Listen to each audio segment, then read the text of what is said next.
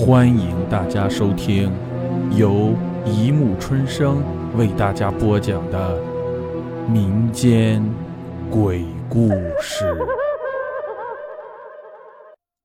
第三百七十六集《荒村教师》四。半个月后的一天，我正在上课，发现教室门口站着两个人，我父亲和村长有德大叔。看父亲这气势汹汹的架势，是来者不善啊！我不得不放下手中的工作，向台下的同学致歉，安排他们上自习课，温习一下刚才讲的内容。来到我的宿舍，父亲劈头就是一巴掌，打得我耳朵嗡嗡响。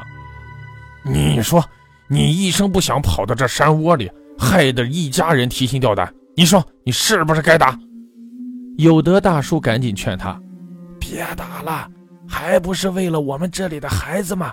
有话慢慢说。你不知道村长，我这孩子精神有点不正常。父亲对村长说，我得把他带走，在这儿再把孩子们也教坏了。不正常？村长笑了，那可不，正常的孩子是不会放着好日子不过，到咱这穷山沟里来吃苦的。不过他们都是好孩子。虽然我有一千个不愿意，被父亲找到我的根据地，我还是无法在这里待下去了。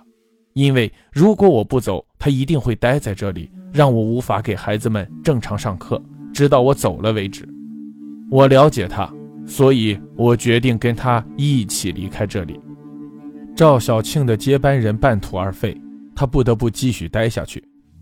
孩子们刚和我认识，还没熟悉起来，我就离开了。对此我深感歉意，我向他们鞠了个躬，然后转身和父亲一起上了阿才的拖拉机。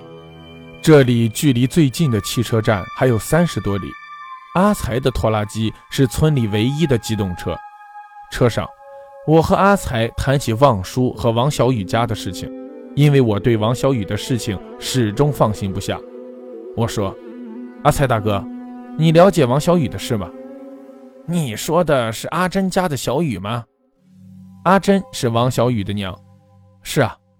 哎，那孩子可怜，他娘生下那年，他爹就出去打工了，说要赚钱好好供孩子读书呢。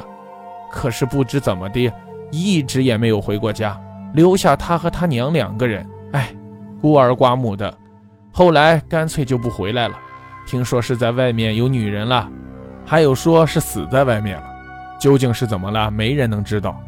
外面这么大，上哪儿去找呢？他娘慢慢的就精神失常了。那小雨呢？我其实是想求证他是死是活，但我不好那么问。小雨他还好吗？没了爹，娘又傻了，小雨就成了山野孩子。大山大呀，富是富不起来，不过饿也是饿不死的。树上有野果，地上有野兽，枝头上有野鸡，饿不死。话说回来，我也有好些日子没见过他了。听说他已经死了。我提醒他，死了吗？啊，我不知道，可能吧。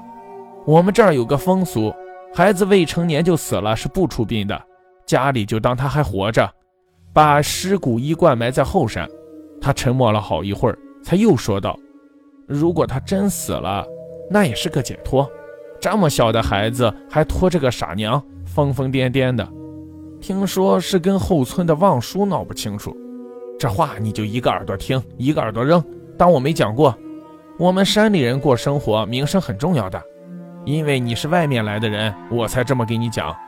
这样下去，你让他以后还怎么活？